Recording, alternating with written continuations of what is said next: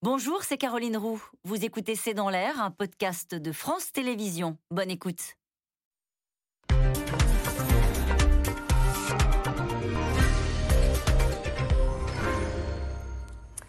Bonsoir à toutes et à tous. Nous attendons vos questions SMS, Internet et réseaux sociaux pour alimenter notre discussion. En quelques heures, Marina Ovzianikova est devenue une icône de la résistance, de la contestation russe. L'image de cette journaliste qui s'est invitée dans le journal télé le plus regardé pour dénoncer la guerre a fait le tour du monde. Car au-delà de ce qui se passe sur le front, l'Ukraine et la Russie se livrent à une bataille des images, une bataille de l'information. Le président Zelensky maître dans l'art de la communication sur les réseaux sociaux, notamment pour mobiliser le monde le président Poutine dans celui de l'intimidation pour tétaniser l'Occident et éviter la contestation interne. Alors que savent vraiment euh, les Russes de cette offensive, de ce qu'il convient désormais d'appeler en Russie l'opération spéciale extérieure? Comment sont reçues les sanctions par la population russe? Le maître du Kremlin est-il isolé, comme le disent parfois euh, les Américains? Poutine, les Russes peuvent-ils le lâcher? C'est une question, c'est le titre de cette émission. Avec nous, euh, pour en parler ce soir, François Clémenceau, vous êtes rédacteur en chef international au Journal du Dimanche. On peut retrouver votre article intitulé Pourquoi on se dirige vers le pire de la guerre en Ukraine sur le site de votre journal. Antoine Vitkin, vous êtes journaliste, vous venez de réaliser un documentaire sur le président russe intitulé La vengeance de Poutine, diffusion le 27 mars prochain, ce sera euh, sur France 5. Sabine Dulin, vous êtes professeure en histoire contemporaine de la Russie et de l'Union soviétique à Sciences Po. Vous êtes par ailleurs membre du Centre d'histoire de Sciences Po. Je rappelle votre dernier ouvrage, L'ironie du destin, une histoire des Russes et de leur empire aux éditions Payot. Enfin, Armel Charrier, vous êtes éditorialiste en politique internationale à France 24. Bonsoir à tous les quatre. Merci de participer à ce C'est dans l'air en direct. C'est un acte de résistance qu'a fait cette femme, François Clémenceau.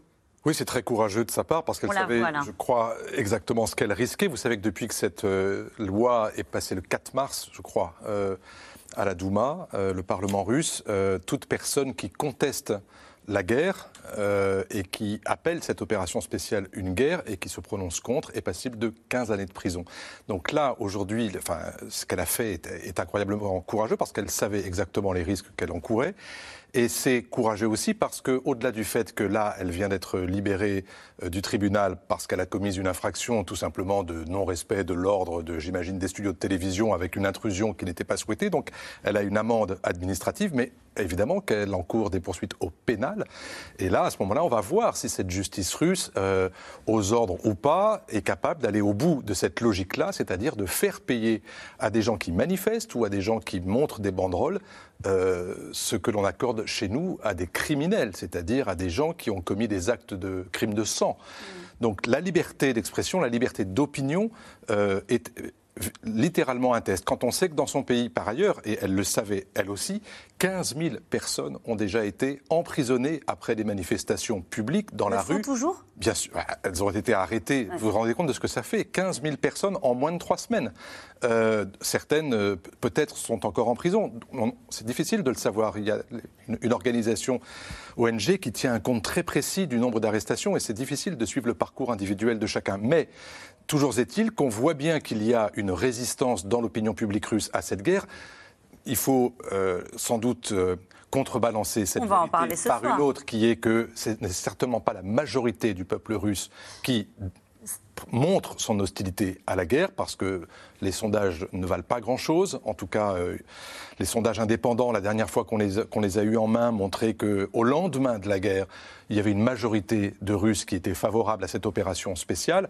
Mais là, on entre dans un moment où, effectivement, soit on est dans une logique de répression totale de tout sentiment dissident par rapport à cette guerre, soit au contraire, Poutine peut essayer éventuellement euh, de jouer avec sa police et ses juges à, un jeu peut-être plus subtil. Est-ce que c'est ce qu'il a fait aujourd'hui, euh, votre avis Antoine Victime? On s'attendait, on disait c'est une mère de, famille hein, qui risque 15 ans de prison, ça paraît absolument incroyable.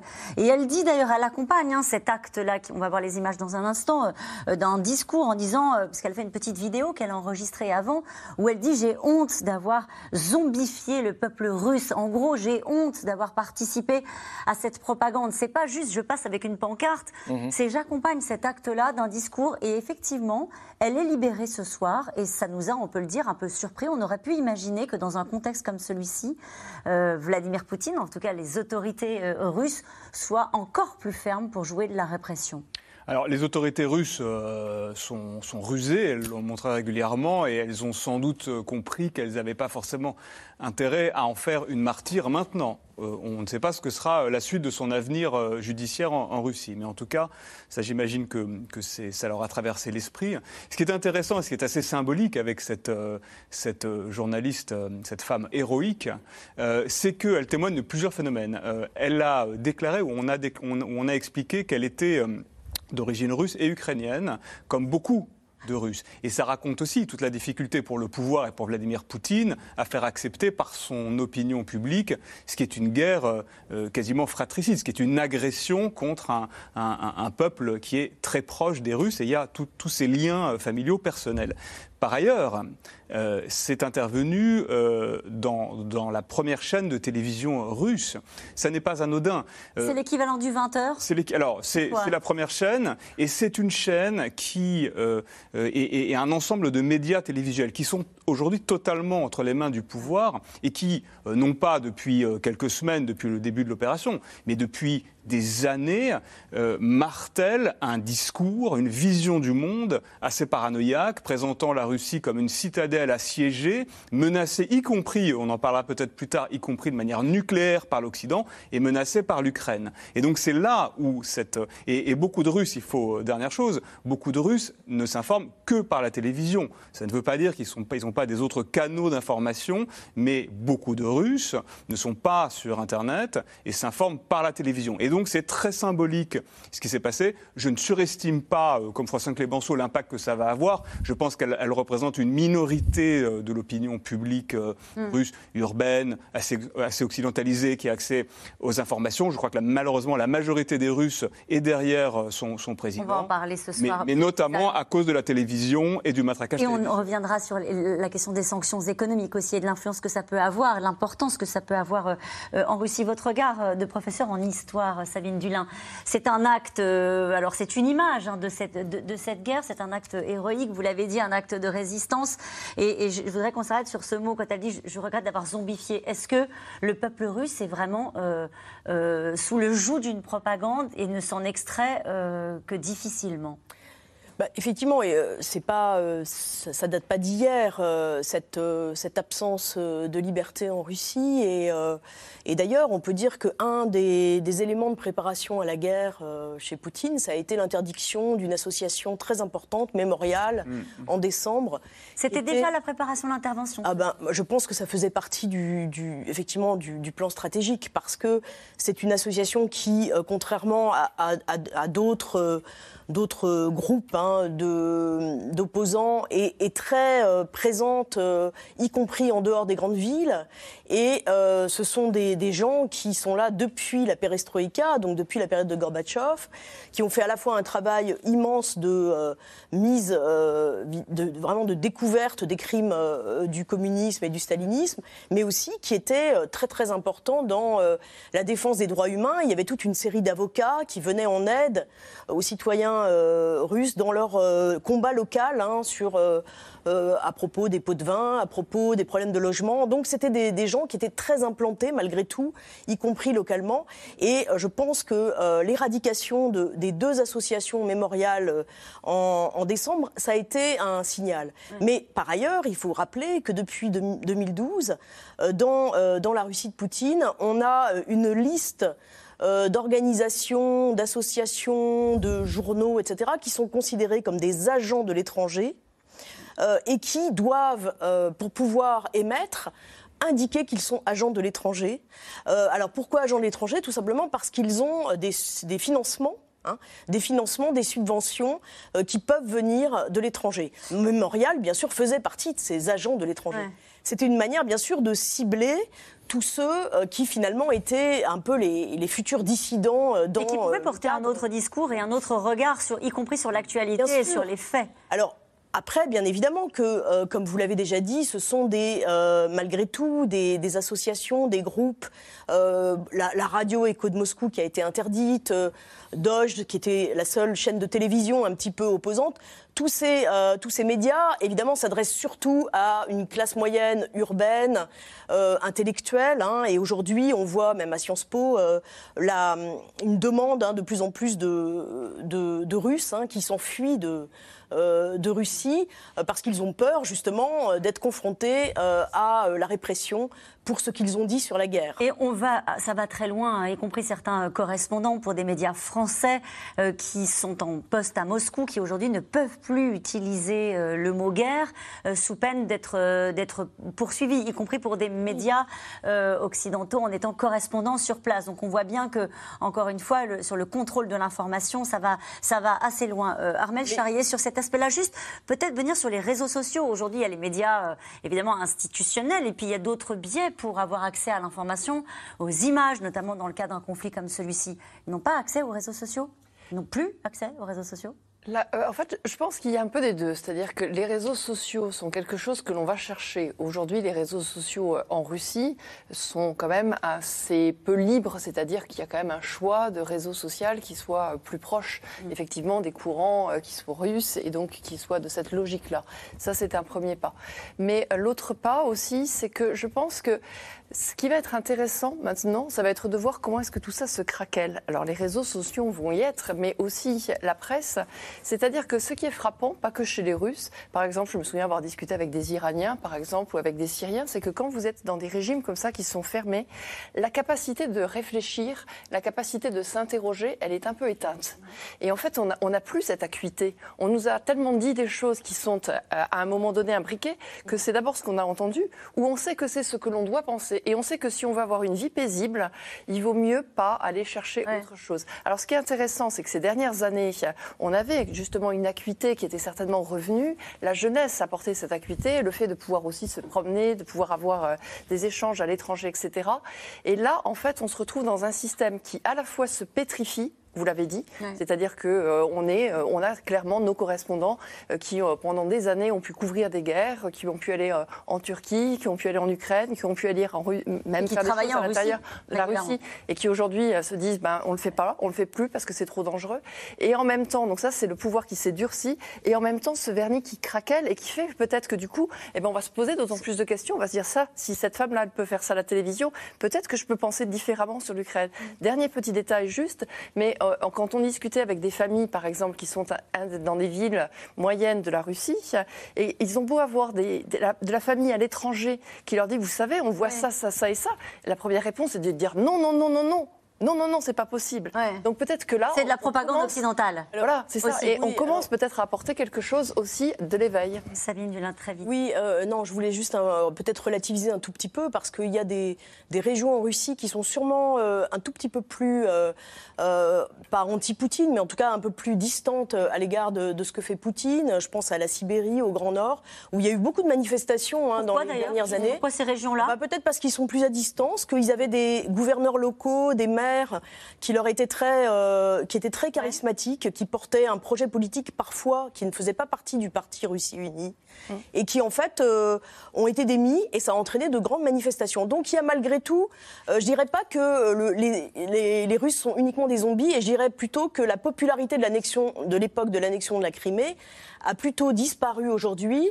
Et donc, je pense que le Pierre-Vouilly Canal, qui est le, là où elle a parlé, euh, euh, qui est vraiment euh, la voix de son maître et qui est écouté par les, les anciennes générations, c'est pas le cas de la jeunesse qui a quand même les moyens de se connecter à des réseaux sociaux. Et nous allons poursuivre cette, cette discussion sur, au fond, ce que pensent les Russes de, de, de, ce conflit. En tout cas, ils défient le pouvoir au risque de se retrouver derrière les barreaux. Les arrestations se multiplient à chaque manifestation en Russie depuis le 24 février dernier. L'utilisation du mot guerre, on l'a dit, est interdite. Alors, quand une journaliste s'invite avec une pancarte dans le journal le plus regardé de Russie pour dénoncer la propagande, elle devient un symbole. Juliette Perrault et Michel Bouy.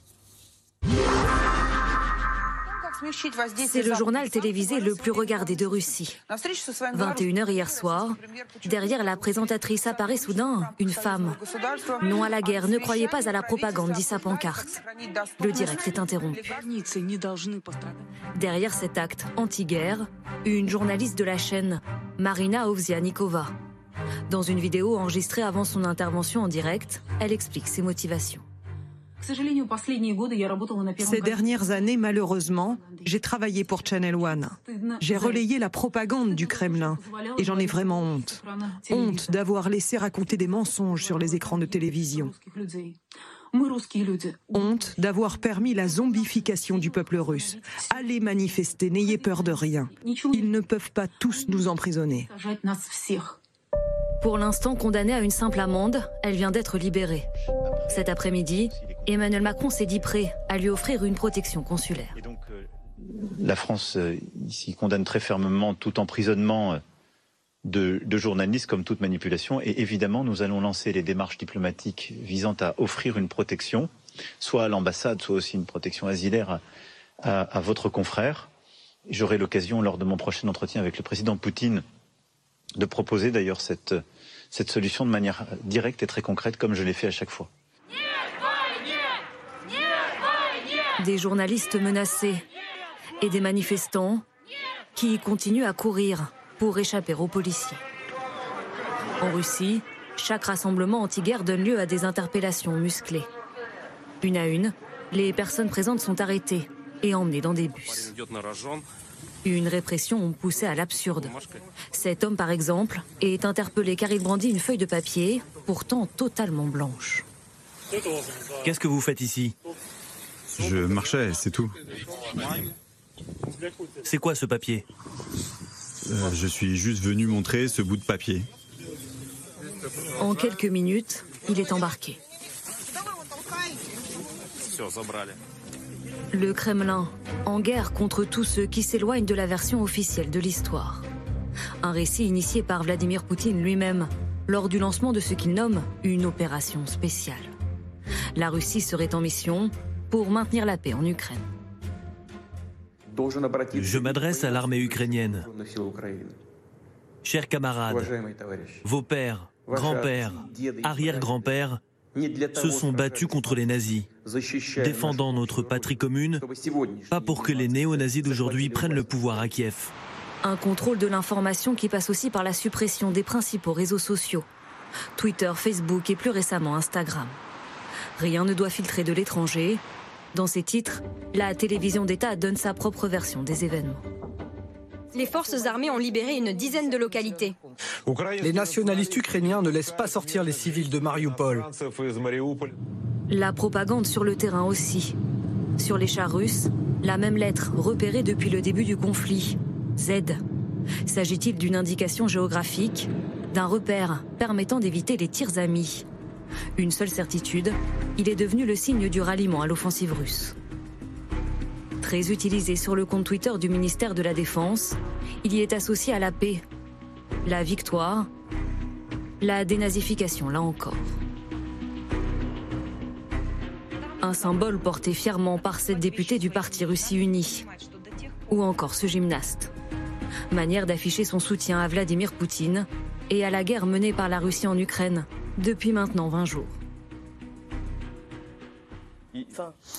Nous étions en train de, discuter, il y a plusieurs versions, hein. on va, on va peut-être lancer la conversation tout de suite sur ce sigle donc Z qu'on retrouve euh, sur les soutiens de, Vladimir Poutine. Est-ce que l'on sait vraiment euh, à quoi ça fait référence? Dans toutes les guerres et dans toutes les opérations armées, euh, de n'importe quelle armée du monde, les véhicules, que ce soit les, chars, les jeeps, les véhicules blindés, y compris parfois même les aéronefs, sont marqués, siglés pour qu'effectivement il n'y ait pas de, de, de, confusion lorsqu'ils s'approchent de, trop près, évidemment, de l'ennemi. Comme ça, on les distingue et on sait exactement qui c'est.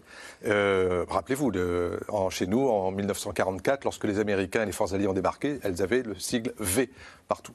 Donc euh, voilà, après, ce que l'on en fait, c'est-à-dire l'instrumentalisation euh, de ce Z, évidemment, elle donne lieu en Russie à, à une véritable un business même et à une mode Organisé par des soutiens de Vladimir Poutine sur les réseaux sociaux, pour le coup, avec une contre-offensive de com. C'est ça, exactement. Oui, oui, bah il a besoin aussi de ça, d'avoir une sorte de soutien à la fois patriotique et, moderne, mm.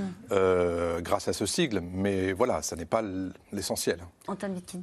J'irai même plus loin que ça. Euh, c'est très difficile de savoir exactement ce, qui a été, euh, ce qui a pesé dans la décision de Poutine, parce qu'il a, pris une décision, elle n'était pas euh, évidente. On, a bien vu, d'ailleurs, dans sa propre mise en scène au Kremlin le 21 février, qu'il a dû forcer un certain nombre de, personnes dans son entourage à, à se montrer publiquement favorable à l'opération. Donc on peut imaginer, on m'avait d'ailleurs raconté dans son entourage la décision en 2014 dans le Donbass, là aussi, il y avait eu une réflexion, etc. Bon. Donc on ne sait pas exactement ce qu'il en a été. Ce que je pense, ce qui, m'apparaît, c'est qu'il ne faut pas sous-estimer la dimension intérieure. Il n'y a pas seulement la dimension extérieure, c'est-à-dire euh, le, rapport à l'Occident, euh, la volonté euh, impérialiste de reconstituer une zone d'influence, mais il y a également des considérations intérieures. Je pense qu'il a compris que la fuite en avant nationaliste était un moyen de maintenir et d'accroître son emprise sur une société russe qui pour partie et, de manière régulière lui échapper. Vous mentionnez tout à l'heure euh, le fait qu'un certain nombre de régions euh, sont rétives à, l'administration, à l'autorité euh, de, Moscou. il y a quelques années, le Kremlin a été assez inquiet d'une épidémie sur les réseaux sociaux de posts montrant des trous dans les routes. C'est-à-dire qu'il y a des gens qui expliquaient, voilà, on nous envoie faire la guerre en Syrie, euh, mais on a des trous comme ça au milieu des routes.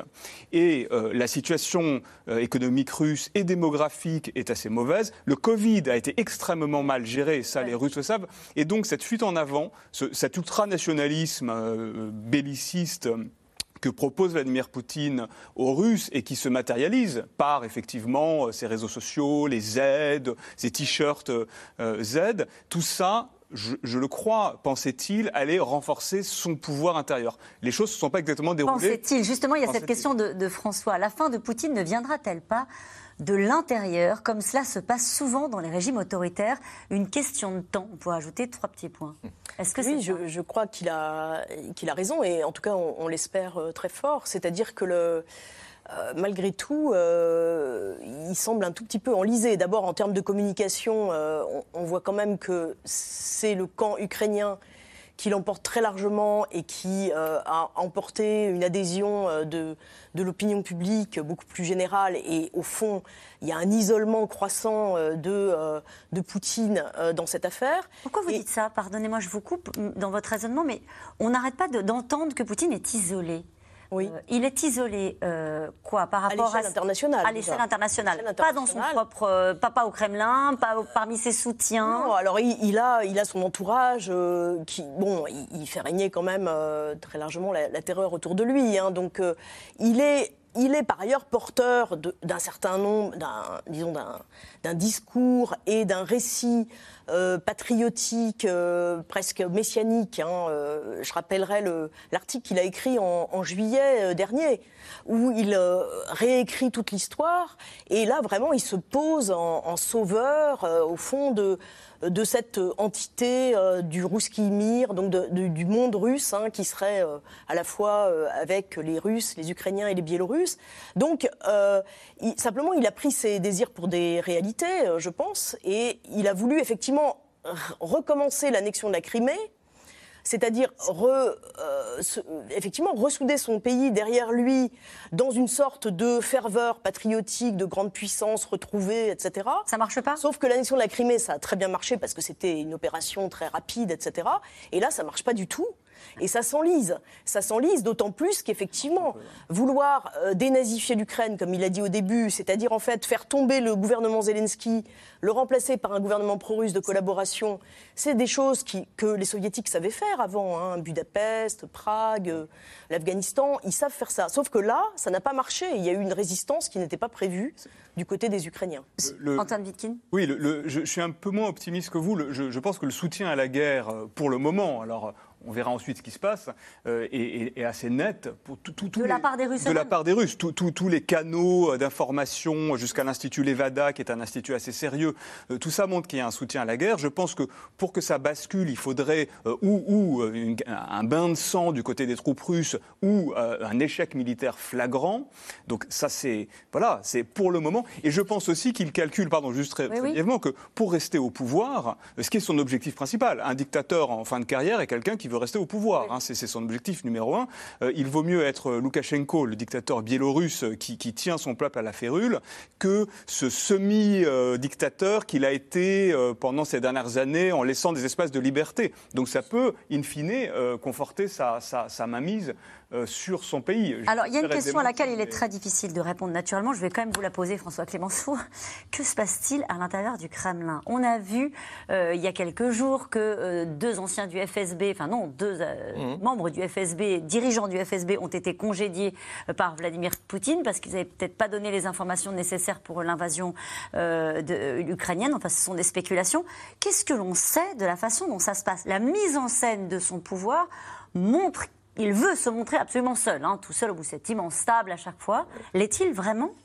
Non, Si on regarde les, opérations militaires précédentes, et y compris d'ailleurs depuis, euh, depuis 2000, notamment la Tchétchénie par exemple, euh, on s'aperçoit que euh, les services de renseignement jouaient un rôle majeur, politique et militaires. Ils avaient l'autorité sur l'opération militaire. C'est eux qui euh, étaient chargés non seulement de récolter le renseignement qui précède les opérations militaires, mais qui étaient en charge, j'allais dire, du contrôle politique des opérations militaires.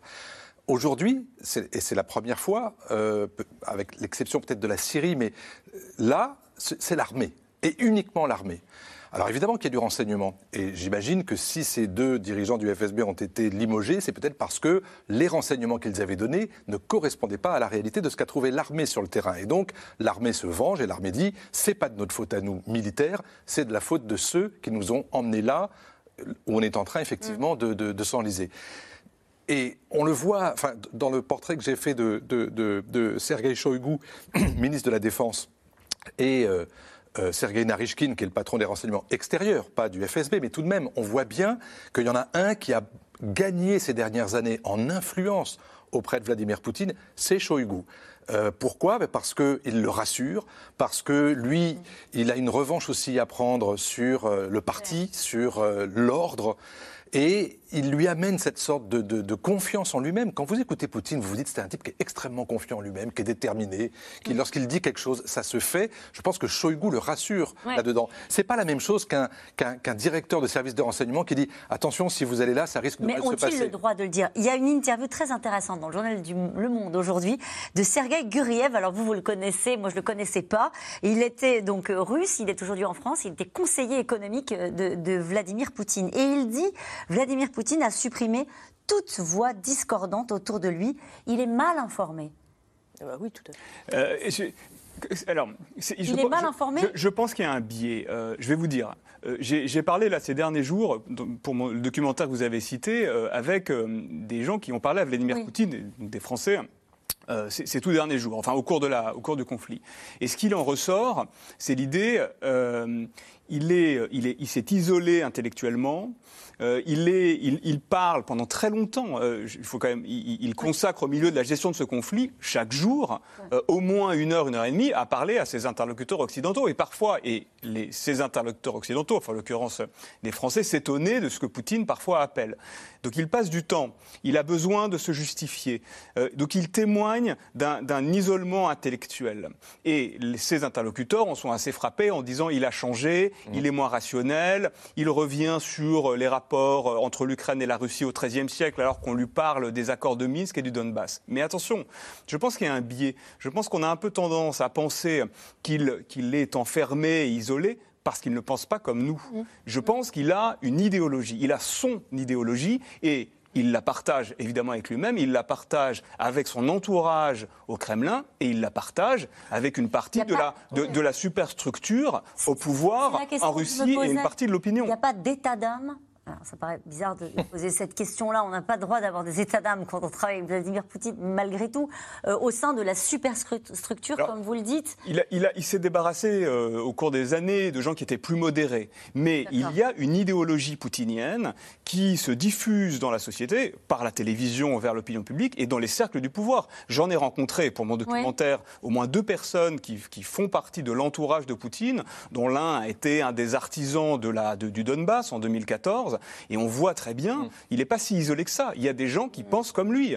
Euh, et, il a une idéologie ultra-conservatrice, ultra-nationaliste, belliciste, revancharde. Nous sommes des sociétés décadentes et la démocratie occidentale est en faillite et il y a un autre modèle à proposer. Ça, il ne faut pas le sous-estimer parce que ça, ce serait dangereux. Ah, mais en même temps, c'est le terme qu'on utilise, c'est idéologie poutinienne, mais peut-être parce que justement on est sur un plateau à Paris. C'est-à-dire que l'équilibre là où il est difficile à faire, c'est qu'en ce qui concerne la Russie, c'est qu'il y a quand même aussi un, un ensemble de personnes qui aujourd'hui sont extrêmement fiers encore de Vladimir Poutine et qui disent il a redonné finalement la religion avec l'orthodoxie. Du coup, il nous a donné une colonne vertébrale que l'on retrouve.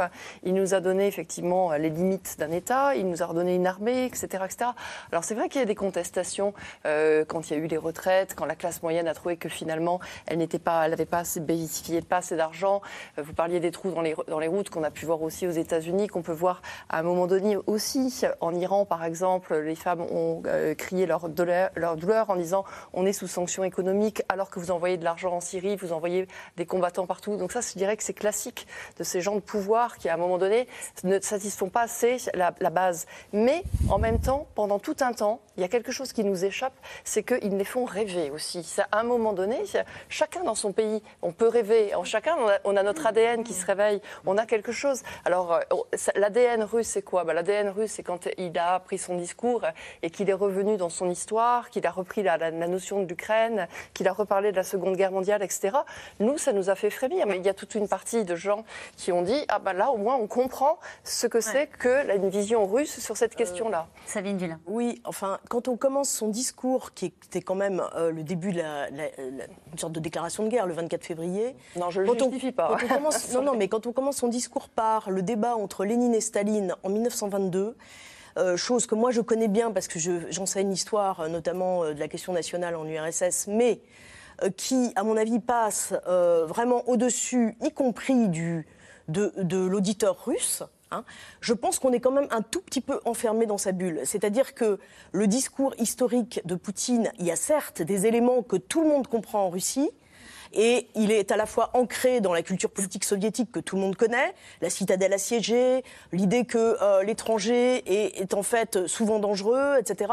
Et qu'on a besoin d'une frontière épaisse pour reculer euh, le plus loin possible les adversaires. Mais donc il y a cette culture politique soviétique, il y a de l'autre l'idée russe dans la longue durée que euh, Poutine a repris à son compte, et on a écouté par exemple le, sermon de Kirill, hein, le, patriarche mmh. Mmh. orthodoxe de Moscou, qui euh, évidemment euh, présente les Ukrainiens comme porteurs du péché et la Poutine en train d'apporter la vérité à l'Ukraine. Donc il y a bien sûr tout, un, tout un corpus d'idées. Ça, c'est parfaitement clair. Vous l'avez parfaitement exprimé. Ce que je n'arrive pas à saisir, pardonnez-moi, c'est la façon dont le peuple russe, alors je ne sais pas si ça veut dire quelque chose, le peuple russe reçoit ce qui est en train de se passer en se disant on va avoir des sanctions économiques, qu'est-ce qu'on est allé faire là, pourquoi est-ce qu'on est allé faire la guerre là-bas? On n'a pas les sondages.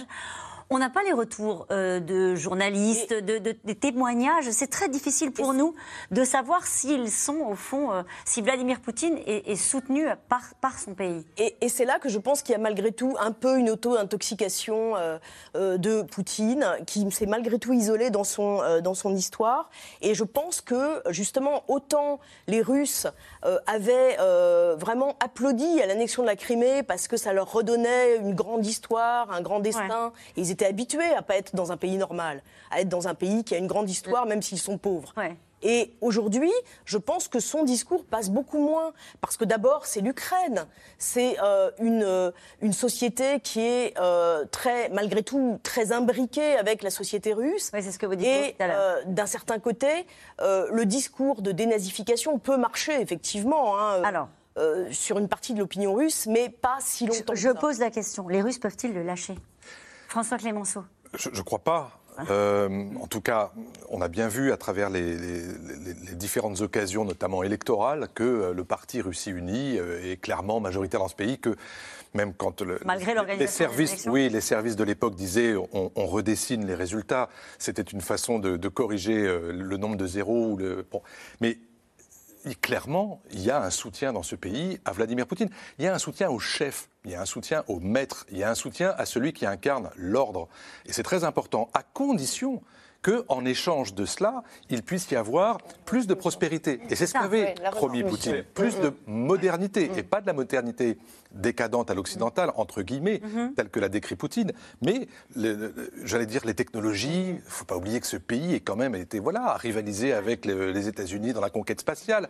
Il y a, il y a une fierté russe d'être l'égal de l'Occident et d'en faire partie même parfois. Et, là où et, donc, ce qui peut se passer, c'est qu'on est en train de passer d'un président qui avait promis il y a 20 ans cette modernité, cette prospérité, cette sorte de lutte pour être l'égal des autres après une période où euh, la Russie d'Eltsine, la Russie de Gorbatchev avait trahi et s'était laissé entraîner dans un deal avec l'Occident qui était un deal perdant. Ça, c'était la vision de Poutine. Or, aujourd'hui, il est devenu beaucoup plus idéologue qu'il ne l'était au départ et il est devenu beaucoup moins pragmatique qu'il ne l'était au départ. La plupart de ses conseillers qui ont été évincés ou à qui euh, on demande d'avoir le doigt sur la couture du pantalon, et je pense notamment à Sergei Lavrov, qui est quand même le grand maître de la diplomatie depuis presque 15 ans dans ce pays, eh bien aujourd'hui, voilà un type qui aurait proposé des alternatives diplomatiques, qui aurait rusé dans les négociations, qui aurait trouvé la formule qui permette d'obtenir des gains sans avoir à passer par la guerre. Il est aujourd'hui inaudible. En tout cas, face aux sanctions économiques de l'Europe, des États-Unis, face à la résistance ukrainienne qui donne du fil à retordre à ses troupes, Poutine cherche des soutiens. La Chine dit son à la Russie, mais avance à pas compter. L'axe Moscou-Pékin reste en tout cas la hantise des Américains. Romain Besnénou et Christophe Roquet. Ce serait un tournant dans la guerre en Ukraine.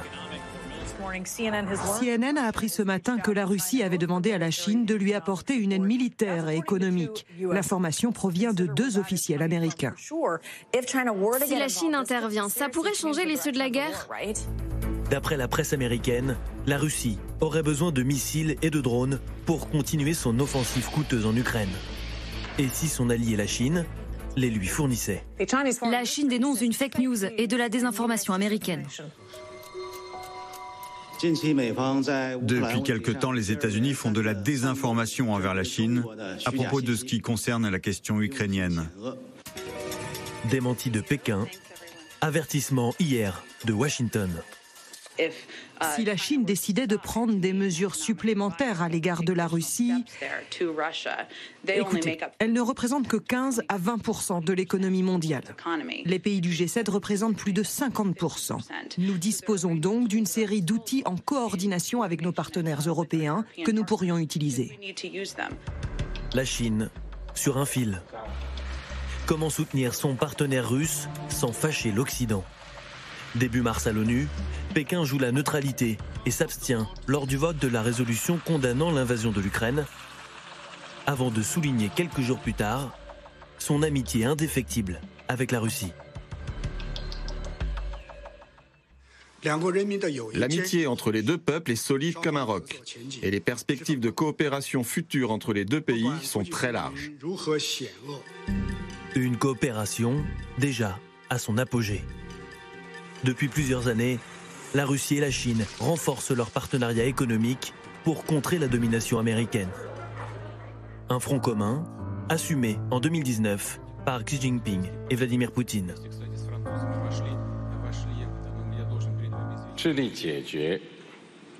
Pour résoudre le problème de l'inéquité et du déséquilibre du développement économique mondial, nous sommes disposés à faire progresser notre coopération commerciale sur la base de l'égalité et du respect mutuel. Les échanges commerciaux entre les deux pays explosent, comme les importations chinoises de gaz russe qui devraient doubler d'ici 2025. Les hydrocarbures, c'est la clé de voûte de l'alliance sino-russe, à l'image de ce gazoduc géant qui relie la Sibérie au nord-est de la Chine depuis 2019.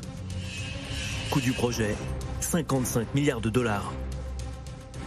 Ça vaut bien une inauguration en grande pompe. Cher Vladimir, m'autorisez-vous à ouvrir la vanne du pipeline?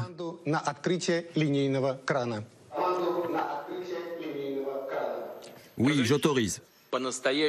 Nous vivons aujourd'hui un événement véritablement historique, non seulement pour le marché mondial de l'énergie, mais avant tout pour la Russie et la Chine. La Chine, premier partenaire économique de la Russie, et bientôt première puissance mondiale. D'après cet expert américain, la guerre pourrait même accélérer son ascension. La Chine a développé son propre système SWIFT interbancaire. Il ne pèse pas grand-chose pour l'instant, mais elle en fait désormais bénéficier la Russie et pourrait profiter des effets de la crise pour renforcer son économie. Dans 7 ou 8 ans, les Chinois auront la suprématie mondiale. L'exploitation qu'ils font de la guerre en Ukraine s'inscrit dans cette montée en puissance qui a pour but de nous dépasser. Proche de la Russie pour des raisons économiques, géographiques, historiques. Et si la Chine s'imposait comme médiateur dans le conflit ukrainien, de quoi asseoir un peu plus sa stature de grande puissance. Alors, est-ce qu'on est en train d'assister à la création d'un axe euh, russo-chinois? Bah, Il y, a toujours eu une, euh, une amitié, en tout cas, entre les Russes et les Chinois sur le plan diplomatique et qui fonctionnait en binôme. Si vous vous souvenez bien des dernières années, par exemple pendant la guerre en Syrie, mmh. la Chine a systématiquement voté et utilisé son droit de veto avec la Russie au Conseil de sécurité. Vraiment euh, partenaire dans le, jusque dans le crime. Là, cette neutralité dans le vote euh, à propos de l'Ukraine, c'est pas pas un pas de côté, parce que dans le même temps, il n'applique pas les sanctions, comme tout le monde. C'est juste euh, une, façon de se protéger et de se dire, tu fais ce que tu veux, nous, on ne dira pas que c'est mal, mais on garde nos cartes en main. Et en fait, quand vous regardez, la Chine ne va pas appliquer les sanctions. La Chine va probablement effectivement augmenter une partie de ses importations d'hydrocarbures et de gaz russe parce qu'ils en ont considérablement besoin, mais c'est leur intérêt. Oui, ça, ne compensera pas, ça ne compenserait pas un embargo, par exemple européen. Je veux dire, euh, si, si, si, ça peut? Hmm, Difficilement. D'accord. Euh, mais, mais, mais, ce qui est sûr, si vous voulez, c'est que là, les livraisons d'armes, très peu de gens y croient parce qu'effectivement, les Chinois sont intelligents. Ils savent que s'ils font ça, ils deviennent co-belligérants. Mais et bien sûr, nous, on dit qu'on n'est pas co-belligérants le faisant. Mais si les Chinois le font, oui, ils seront à ce moment-là probablement soumis à des sanctions. Or, ces sanctions, c'est pas uniquement euh, euh, trois ou quatre pays européens plus les États-Unis. C'est quand même globalement tous les pays de l'OCDE. Et quand vous vous retrouvez, quand vous êtes la première puissance, quasiment la première puissance économique du monde, et que vous vous retrouvez avec vos clients de toujours et qui comptent sur vous. Surtout maintenant que l'économie repart et dont la Chine a absolument besoin. Si euh, vous êtes sanctionné, à ce moment-là, vos intérêts ne coïncident plus, ne sont On va rappeler que la Chine est le premier partenaire commercial de l'Union européenne et premier fournisseur étranger de biens hum. aux États-Unis. C'est aussi et peut-être surtout à ça euh, que pense Xi Jinping euh, quand, il, quand il prend au téléphone Vladimir Poutine et les Américains. Oui, je pense que la Chine a, intérêt à cette neutralité pour le moment, à laisser s'affaiblir tant la Russie que euh, les Occidentaux et les Européens ou les Américains euh, pour ensuite voir quelle sera la situation. Parce qu'on on parle à un moment où, rien n'est totalement stabilisé. On ne sait pas ce que le, ce qui se passera en Ukraine est, en fait absolument clé à tous les points de vue. C'est, on verra si Poutine peut clamer victoire d'une manière ou d'une autre et ça aura un impact y compris sur son opinion publique. On verra comment il pourra présenter l'Ukraine et ce qui prendra Kiev. Tout ça, on, on, ne le sait pas. Donc les Chinois, ils sont évidemment très attentif. Euh, ça, c'est absolument euh, capital. Et par ailleurs, sur la question des sanctions, euh, vous avez parfaitement raison. les armements, tout ça, pour l'instant, semble assez marginal et, très risqué pour les Chinois. En revanche, Vladimir Poutine, les Russes ont besoin euh, de la Chine, notamment pour atténuer l'effet des sanctions. Et là encore, dans le pacte noué entre le pouvoir russe et son opinion publique, qui est effectivement lié aussi à une certaine forme d'enrichissement économique et de prospérité, euh, l'effet des sanctions peut avoir, là pour le coup, des, des vrais effets. Et les Russes ont besoin des Chinois aussi sur ce point-là. Le ministre chinois des Affaires étrangères, lors d'un entretien, la Chine n'est pas partie prenante à la crise ukrainienne et veut encore moins être affecté par les sanctions. Comme ça, c'est clair.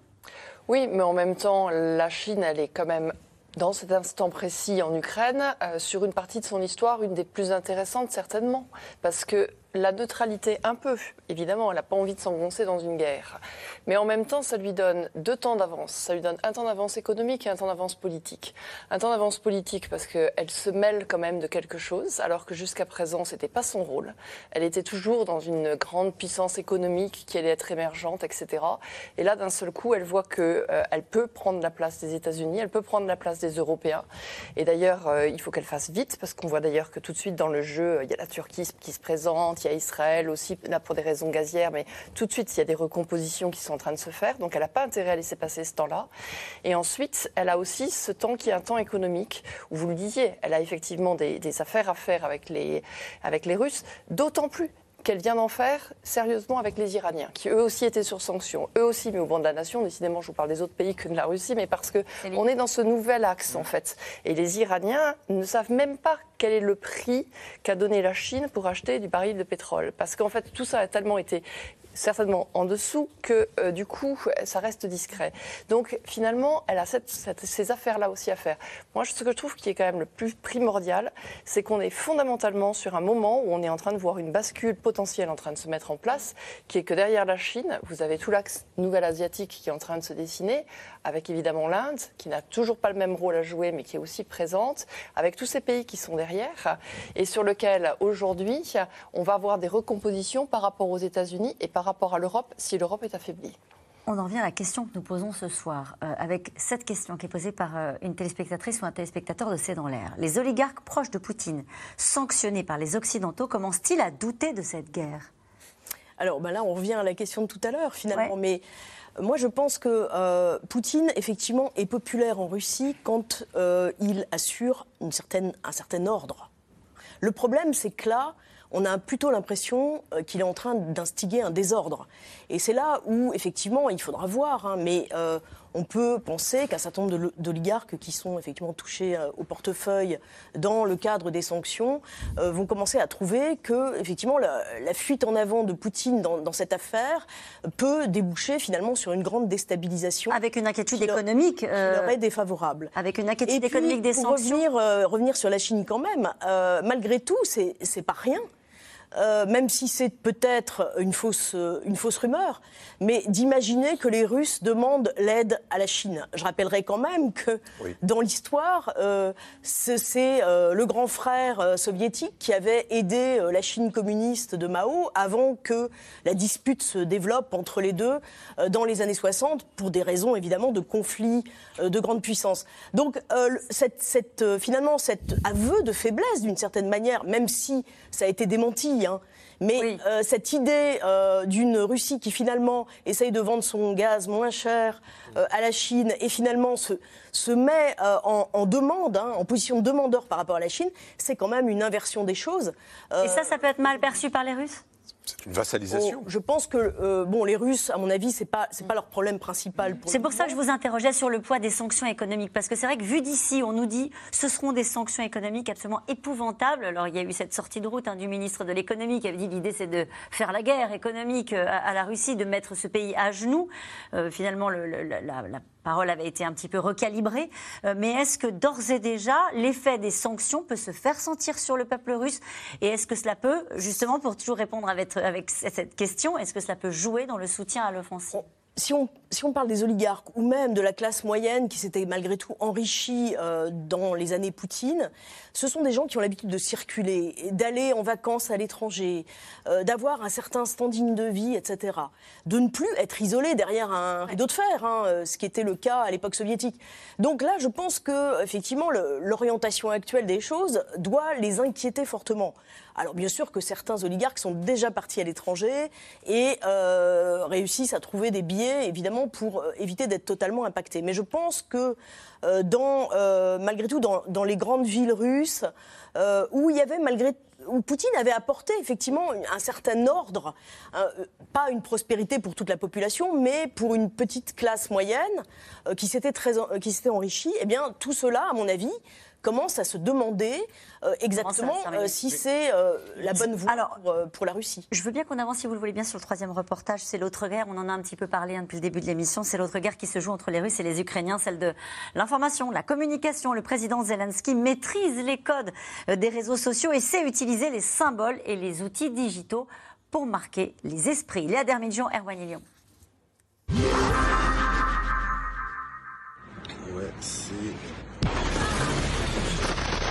Paris sous les bombes.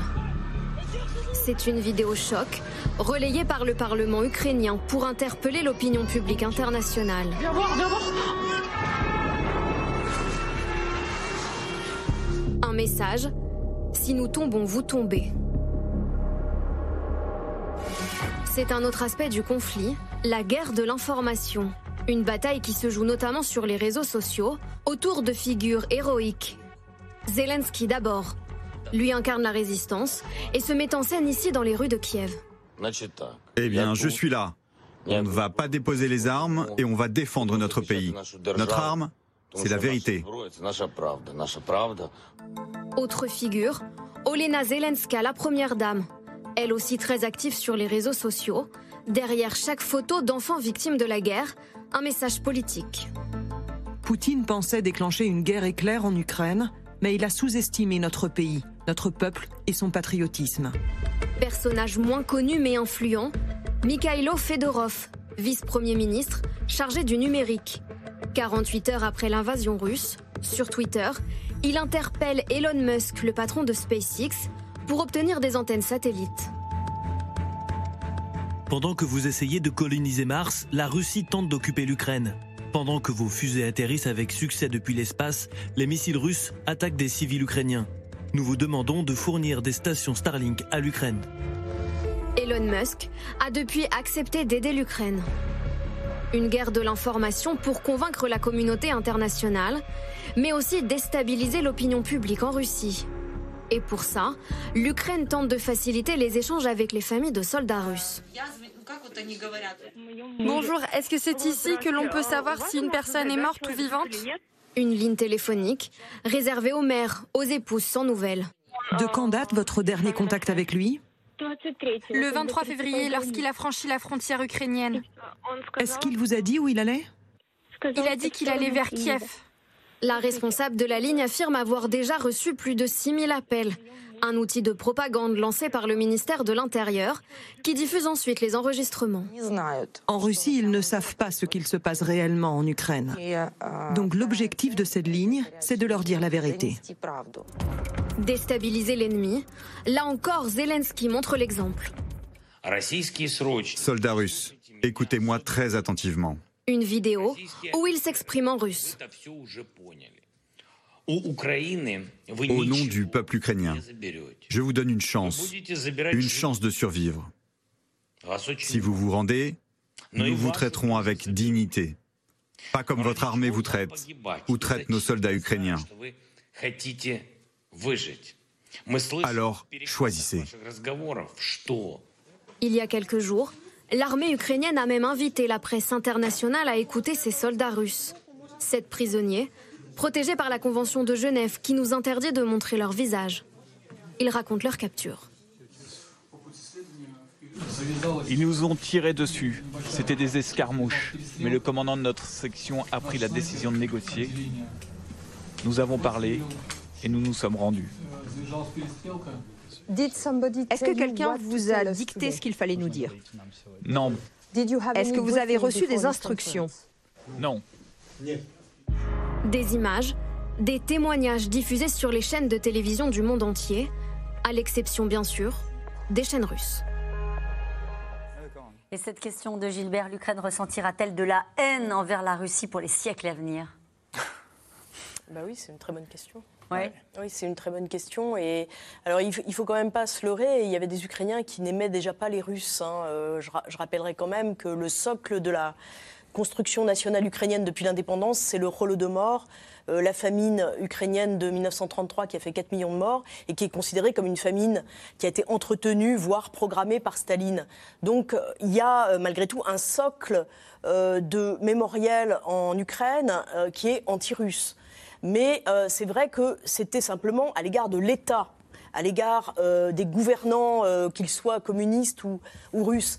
Mhm. Mais ce n'était pas, euh, en revanche, au niveau de la société civile, mhm. parce que toutes les familles étaient imbriquées. On a des, Russes en Ukraine, des Ukrainiens en Russie. Et au fond, là, en revanche, au niveau de la société civile, il y avait quand même une, impression de fraternité. Hein qui va sans doute effectivement euh, être très, très, très, très abîmé hein, par ce fossé de sang qui est en train de se Et on voyait Volodymyr Zelensky, évidemment, qui s'est manié la communication hein, dans, ce, dans ce conflit. Il aura émergé et qui a déclaré cet après-midi il faut reconnaître que l'Ukraine ne pourra pas intégrer l'OTAN. On se dit est-ce que c'est un point de bascule? Est-ce que ça peut aider au dialogue? C'est, depuis le début, euh, c'est, euh, la, demande de Vladimir Poutine est très claire. Euh, il, veut, il ne veut pas de l'Ukraine dans l'OTAN, il veut plus que ça. Il veut neutraliser, vassaliser.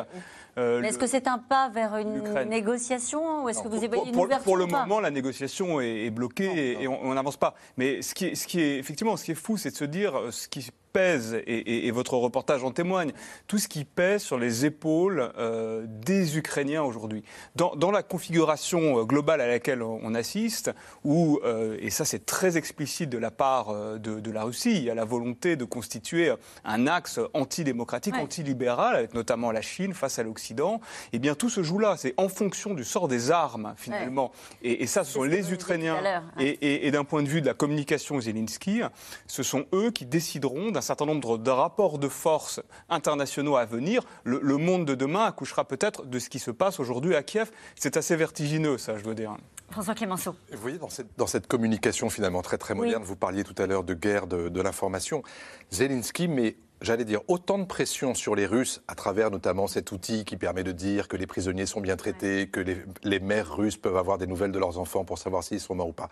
Mais il met autant de pression sur les Européens et les Occidentaux quand il publie ce, fait publier ce clip, euh, si euh, nous tombons, vous tombez, cette, façon, de lier, cette façon, de lier, son sort, enfin le sort de l'Ukraine au sort de l'Europe, au sort de l'Occident, c'est très fort. C'est une façon de dire si vous nous aidez pas, on tombe tous. Donc c'est plus que de la solidarité pour avoir du matériel, pour avoir Et là, sur l'OTAN, c'est pas je renonce à l'OTAN, c'est reconnaissez que je ne pourrai pas rentrer. C'est une façon de. Et ça change quoi? Mais ça change que le poids de la responsabilité, ce ne sera pas le sien, ce sera celui de l'OTAN. Dites une fois pour toutes que c'est mort, que je ne pourrai pas rentrer.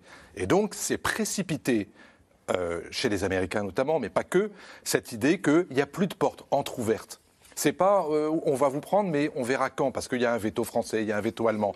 C'est dites oui ou non. Et cette pression-là, elle est très très forte. Et vous l'entendez depuis devant le Parlement européen, lorsqu'il dit donnez-nous des armes, lorsqu'il dit euh, faites une zone d'exclusion aérienne, donnez-nous des avions. Il passe son temps à mettre la pression sur ses partenaires occidentaux parce qu'il est au pied du mur, parce qu'il n'a pas le choix et parce qu'il ne veut pas apparaître comme étant celui qui a enfin, le fauteur de guerre. C'est pas sa guerre, c'est la guerre de Poutine. Et face à la guerre de C'est la nôtre. C'est la nôtre. D'ailleurs, euh, la nôtre est au-dessus donc de celle des membres de l'OTAN et donc des Américains qui sont interpellés, j'imagine aussi, hein, par cette, cette phrase de Vladimir Zelensky qui sera présent, Joe Biden qui sera présent le 24 mars, euh, un sommet européen et un sommet exceptionnel de l'OTAN. Exactement. Donc demain, Zelensky devant le Congrès américain, c'est important. Il a été devant le, Parlement européen, il était devant le Parlement canadien. Et là, l'idée, c'est qu'il arrive à provoquer cette accélération de l'histoire chez les Européens pour fournir pour la première fois des armes en nom collectif à un pays en guerre. Ça ne s'est jamais vu. Cette décision de l'Allemagne, il, il, fait l'histoire. C'est important ce que vous dites, François Clémenceau, parce qu'il y a des gens qui regardent et qui pourraient se dire il se met en scène. Euh, pour donner du courage à la résistance ukrainienne, mais c'est plus que ça. oui, j'ai dit dans une précédente émission que, évidemment, le raccourci était facile et c'est probablement très caricatural, je l'admets, mais pour moi, il a quelque chose de churchillien, c'est-à-dire qu'il il encourage son peuple à faire front et il parle autant à l'extérieur, aux Russes et aux Occidentaux, qu'à son propre peuple, parce qu'il sait qu'il est le seul à pouvoir le faire, à lui demander de garder le moral, à tenir bon, à ne pas fuir. Parce que ce qui se passe en ce moment, c'est que le peuple ukrainien, globalement, est en train de fuir. Euh, on va attendre 3 millions, peut-être 4 millions. Le jour où vous aurez des grandes villes qui seront vidées, Poutine aura gagné. Et nous revenons maintenant à vos questions. Et oui, c'est l'heure de la question d'Alain euh, dans l'Essonne. Euh, en plus de ceux qui protestent dans la rue ou qui fuient le pays, cet incident au JT russe est-il le signe d'un changement? Armel Charrier? Oui, certainement un changement en, Russie, ce qu'on disait au début d'émission, c'est-à-dire la capacité à un moment donné de faire entendre par euh, d'autres biais quelque chose de différent. Ça ne veut pas forcément dire que la société russe va complètement exploser. Ça ne veut pas forcément dire qu'elle va complètement adhérer à ça, mais ça veut dire que ceux qui sont porteurs de ce message-là cherchent et trouvent le moyen de se faire entendre. De simples manifestants se font enfermer et cette journaliste s'en tire avec une amende. Comment expliquer cette étrange mensuétude On l'a dit tout à l'heure, mais c'est peut-être intéressant d'y revenir. C'est très intéressant. Et la question est intéressante parce qu'il y a un autre fond de cette guerre qui nous concerne. Enfin, cette guerre nous concerne. Et dans cette guerre qui nous concerne, il y a un autre front qui est celui de la communication, de la propagande. Et on on a vu monter une petite musique qui est permanente dans l'opinion publique, sur les réseaux sociaux, qui a été pendant longtemps agitée par les Russes eux-mêmes, qui ont théorisé. Le, théoricien de la guerre hybride, c'est-à-dire le fait qu'on a à la fois des guerres conventionnelles et des guerres d'information pour mettre un coin dans les alliances occidentales, pour fragiliser les sociétés, pour insister sur les divisions, et puis pour tout simplement faire de la propagande, c'est le chef d'état-major actuel de l'armée russe, Gerasimov. Et donc, cette petite musique, tout de suite, immédiatement, en temps réel quand cette journaliste d'un courage extrême euh, euh, fait ce qu'elle a fait, quand euh, les autorités russes réagissent, on l'a dit au début de l'émission, de manière assez, assez, assez cynique et rusée en, ne ne l'enfermant pas tout de suite, cette petite musique qui consiste à dire mais comme c'est bizarre, elle n'est condamnée qu'à cela, comme c'est bizarre, on voit bien que ça participe de cette guerre globale et ce qui va nous impacter et impacter notre capacité à tenir euh, en soutien de l'Ukraine, à tenir les sanctions dans le temps, parce que je pense que cette dimension du temps est essentielle euh, pour Poutine, pour les Ukrainiens et pour l'ordre du monde qui... Alors, beaucoup de questions ce soir. Une question de Quentin en Suisse. Cette opération spéciale semble avoir ridiculisé l'armée russe. Les généraux vont-ils se retourner contre Poutine? Armel Charrier. C'est une des questions qu'on se pose, de savoir si euh, justement il y a une adéquation totale avec euh, euh, l'armée derrière lui, ou si il opère de plus en plus de façon isolée, simplement pour qu'il se retourne comme ça immédiatement. Non, ça ne sera pas immédiatement. Que penser des tirs sur des journalistes? Combien ont été tués depuis le début du conflit? François Clémenceau On a eu aujourd'hui un Ukrainien, un Américain et aujourd'hui un autre Américain pour Fox News, un caméraman. Son compagnon a été grièvement blessé. Euh, c'est compliqué parce que euh, les incidents ne sont pas tous les mêmes. Donc on pourrait se dire les, les journalistes sont systématiquement visés ou ciblés. Je ne suis pas sûr que ce soit le cas. Mais toujours est-il que ça prouve une chose, c'est que ce conflit est évidemment extrêmement dangereux, que pour avoir des images, celles que l'on voit dans nos journaux télévisés, et évidemment il faut s'approcher en prenant énormément de risques. Il y a beaucoup d'ailleurs d'autres journalistes qui ne sont pas suffisamment informés de ces risques-là, qui ne se protègent pas suffisamment. Donc c'est très important aussi de faire cette pédagogie du, journalisme de guerre. Euh, et est-ce que les Russes appliquent à la lettre les conventions qui stipulent que, un, on ne tire pas sur des civils, encore moins sur des témoins qui ont un, brassard presse sur leur gilet pare-balles et sur leur casque. voilà. Une question de Michel dans le Rhône. Au XXIe siècle, avec Internet, Facebook et tous les réseaux sociaux qui existent, les Russes sont-ils si mal informés? Euh, moi, je pense que tous ceux qui ont euh, de la famille, euh, soit en Ukraine, soit tout simplement qui ont des liens avec l'étranger, sont informés. Parce que par le biais de Signal, Telegram, il y a encore des. WhatsApp est surveillé, mais il y a des il y a des, moyens de communiquer euh, qui ne sont pas surveillés. Et puis, euh, les Russes, euh, ceux qui sont en dessous de 40 ans, sont en général assez bons dans, tout ce, ce domaine-là, et donc ils savent s'informer. Hein. Donc je ne pense pas que l'information n'arrive pas. il y a en revanche une génération, effectivement, qui est beaucoup plus tributaire de la télévision. et de la propagande. et de la propagande de Poutine. Si l'armée russe est si puissante, pourquoi Poutine demande-t-il une aide militaire à la Chine? Armel Charrier, peut-être, pardon, sur cette question On ne sait pas d'abord si l'aide militaire de la Chine va arriver jusque-là. Et s'il l'a demandé Et s'il l'a demandé, voilà. donc, euh, et c'est vrai que la Chine est en train de monter euh, militairement, donc, euh, mais a priori, ce serait effectivement quelque chose qui serait assez. Ils avaient fait des manœuvres militaires en mer de Chine. Ils ont fait des manœuvres. Ils ont fait des manœuvres ensemble. Ils ont fait des manœuvres effectivement aussi avec les Iraniens. Voilà, donc ça fait partie des choses qu'ils savent faire compétemment. Mais ça sera un mauvais signe pour Vladimir Poutine. Ils ont besoin de drones, dites-vous? Oui les Chinois sont passés maîtres aujourd'hui dans la fabrication de, drones extrêmement petits et extrêmement nocifs.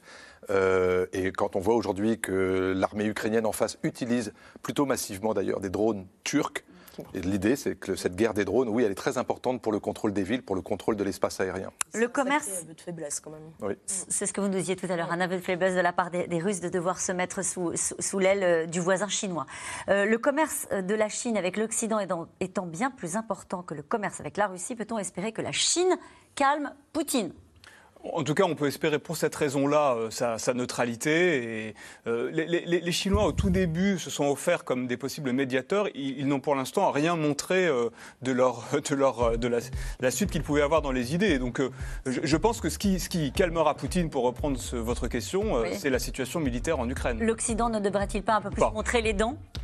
Mais quatrième paquet de sanctions, le cinquième, le sixième, le septième sont en cours de préparation et l'aide militaire également qui aujourd'hui maintenant arrive quasiment quotidiennement en Ukraine. Merci à vous tous. C'est la fin de cette émission qui sera rediffusée ce soir. Il est l'heure de retrouver Anne-Elisabeth Lemoine et toute l'équipe de C'est à vous. Bonsoir Anne-Elisabeth. Au programme ce soir. Bonsoir Caroline. Qui est Marina Ovzianikova, la nouvelle héroïne russe aux yeux du monde, cette productrice de télévision qui a fait irruption en direct pour dire non à la guerre. Ne croyez pas à la propagande, on vous ment ici. Arrêtez, jugez dans la foulée, mais libérez. On en parle longuement avec nos invités. À tout de suite. Et je vous rappelle que vous pouvez retrouver C'est dans l'air quand vous le souhaitez. C'est gratuit, c'est sur toutes les plateformes, en replay et en podcast. Et je vous rappelle que le mois dernier, vous étiez 1,7 million à écouter C'est dans l'air. On se retrouve demain, 17h50 en direct.